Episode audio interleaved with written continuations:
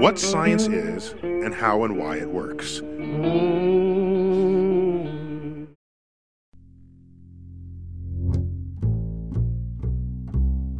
Уже довольно давно я хочу сделать видео с разбором путешествий во времени в фантастике, но сосредоточиться не на том, как это все работает с точки зрения физики или магии, а проследить, как путешествия влияют на причинно-следственную связь и то, что происходит в вымышленном мире. Думаю, вам и так понятно, нас ждет много спойлеров. Давайте начнем с игры Эндера, книги Орсона Скотта Карда. Там путешествия во времени абсолютно реалистичны. Для персонажей, которые передвигаются по космосу со скоростью близкой к скорости света, время течет медленнее. За месяц, проведенный на корабле, на Земле и других планетах проходят годы.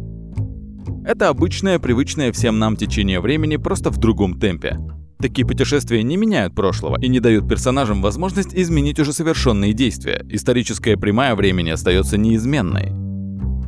Схожий сюжет и в оригинальной планете обезьян. Время для астронавтов сильно замедлилось, после чего они совершили жесткую посадку на странную планету, где правили обезьяны. Но оказалось, внимание, спойлер, что это наша Земля в далеком будущем. Что насчет настоящих путешествий во времени? По большому счету, вся разница между различными подходами сводится к двум основным моментам. Первое, если вы отправляетесь назад во времени, означает ли это, что вы всегда были его частью? Имеет ли место постоянство истории? Раз вы прыгаете в прошлое, выходит, когда вы переживали его впервые, ваша версия из будущего всегда находилась там? Или все-таки сам факт путешествия меняет существующую реальность и переписывает всю историю с того самого момента в прошлом, в который вы в итоге попали? Второе различие заключается в том, кто обладает свободой выбора при перемещении во времени. Чьи действия могут повлиять на ход истории, а чьи нет. Один из простейших сценариев путешествий во времени можно назвать второй шанс, как в компьютерных играх, в случае чего начинаешь уровень заново, уже зная, что ждет тебя впереди. Например, в фильме «День сурка» персонаж Билла Мюррея переживает один и тот же день множество раз. Что бы он ни делал, каждый раз он возвращается к одному и тому же моменту в прошлом с памятью о прожитом дне. И так до тех пор, пока он не находит правильный путь и выбирается из временной петли. Рождественскую песнь Чарльза Диккенса можно отнести к тому же типу, хоть на первый взгляд путешествий во времени там нет. Скрудж все-таки перемещается в будущее, и пусть он не влияет на происходящее напрямую, то, что он там увидел, позволяет ему изменить свою жизнь так, чтобы избежать нежелательного развития событий. По сути, второй шанс. Видеоигра Braid основана на том же принципе. У вас есть возможность отмотать время назад на несколько секунд и попробовать что-нибудь новое. Правда, в игре есть моменты, где так сделать нельзя, что, на мой взгляд, делает ее весьма интересной. В игре есть еще один любопытный момент. Можно отправиться в прошлое и встретить там самого себя, который, в отличие от вас, не имеет свободы воли и в точности повторяет все действия, которые вы проделывали в первый раз, а управляете вы уже более поздней версией персонажа. Этот же принцип лежит в основе одного из видео ребят с канала Corridor Digital.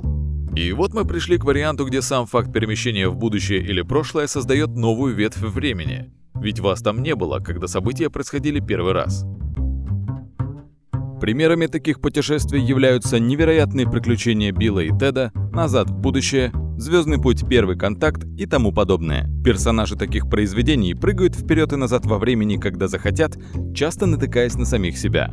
С точки зрения причинно-следственных связей, даже просто появление в прошлом кого-то постороннего по сути создает совершенно новую реальность. В фильме «Назад в будущее» Марти вмешивается в отношения своих родителей, создавая альтернативное будущее, где они так и не поженились, из-за чего сам Марти начинает исчезать с фотографий и из реальной жизни. Справившись с этим парадоксом, полностью избежать влияния на настоящее все равно не удалось. После возвращения в свое время Марти с удивлением узнает, что его контакт с родителями в прошлом изменил ход истории в лучшую для него сторону. В фильме «Петля времени» происходит что-то похожее, но с большим количеством предопределенности. Перемещение в прошлое создает новую ветвь времени, в которой молодая версия героя также отправится в прошлое, при этом обе версии обладают свободой воли и могут влиять на ход истории, что приводит к любопытным последствиям. У героя могут появиться новые воспоминания, если его молодая версия сделает что-то, чего он не делал, а любые полученные при этом травмы тут же превращаются в шрам на теле героя из будущего. Любые события, так сказать, настоящего влияют на все версии будущего, даже на ту, откуда прилетел наш герой. Инди-фильм «Детонатор» использует похожий принцип, но здесь концепцию перемещений во времени выводят на новый уровень. Персонажи путешествуют во времени во время путешествия во времени, сталкиваются с разными версиями себя из разного времени, берут машины времени с собой в путешествие в машине времени и так далее.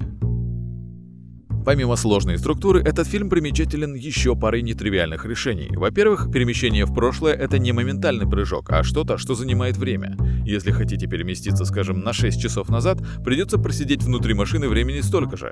А еще нельзя попасть в прошлое до момента, когда машина была включена, что логично, ведь пока вы ее не включили, это обычная коробка.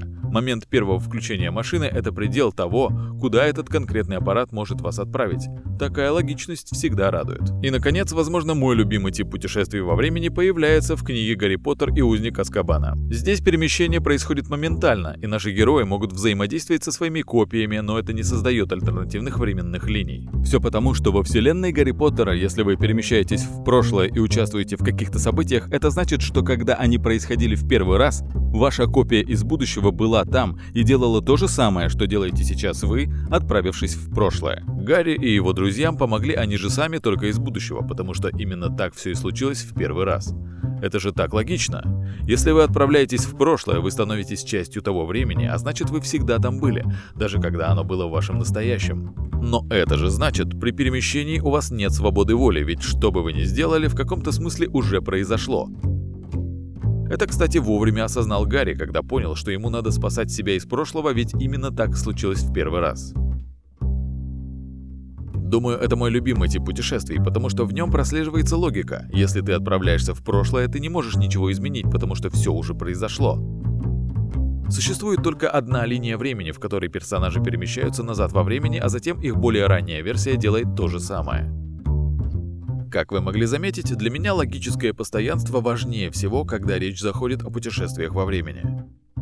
Но не только потому, что последовательность важна сама по себе – а потому что если действия персонажей имеют реальные последствия, им проще сопереживать. Если сюжет складывается из серии никак не связанных событий, то его по большому счету нет. Поэтому очень важно, чтобы выдуманная вселенная существовала по определенным правилам, а что это за правила, не так уж и важно. Переведено и озвучено студией Верт Дайдер.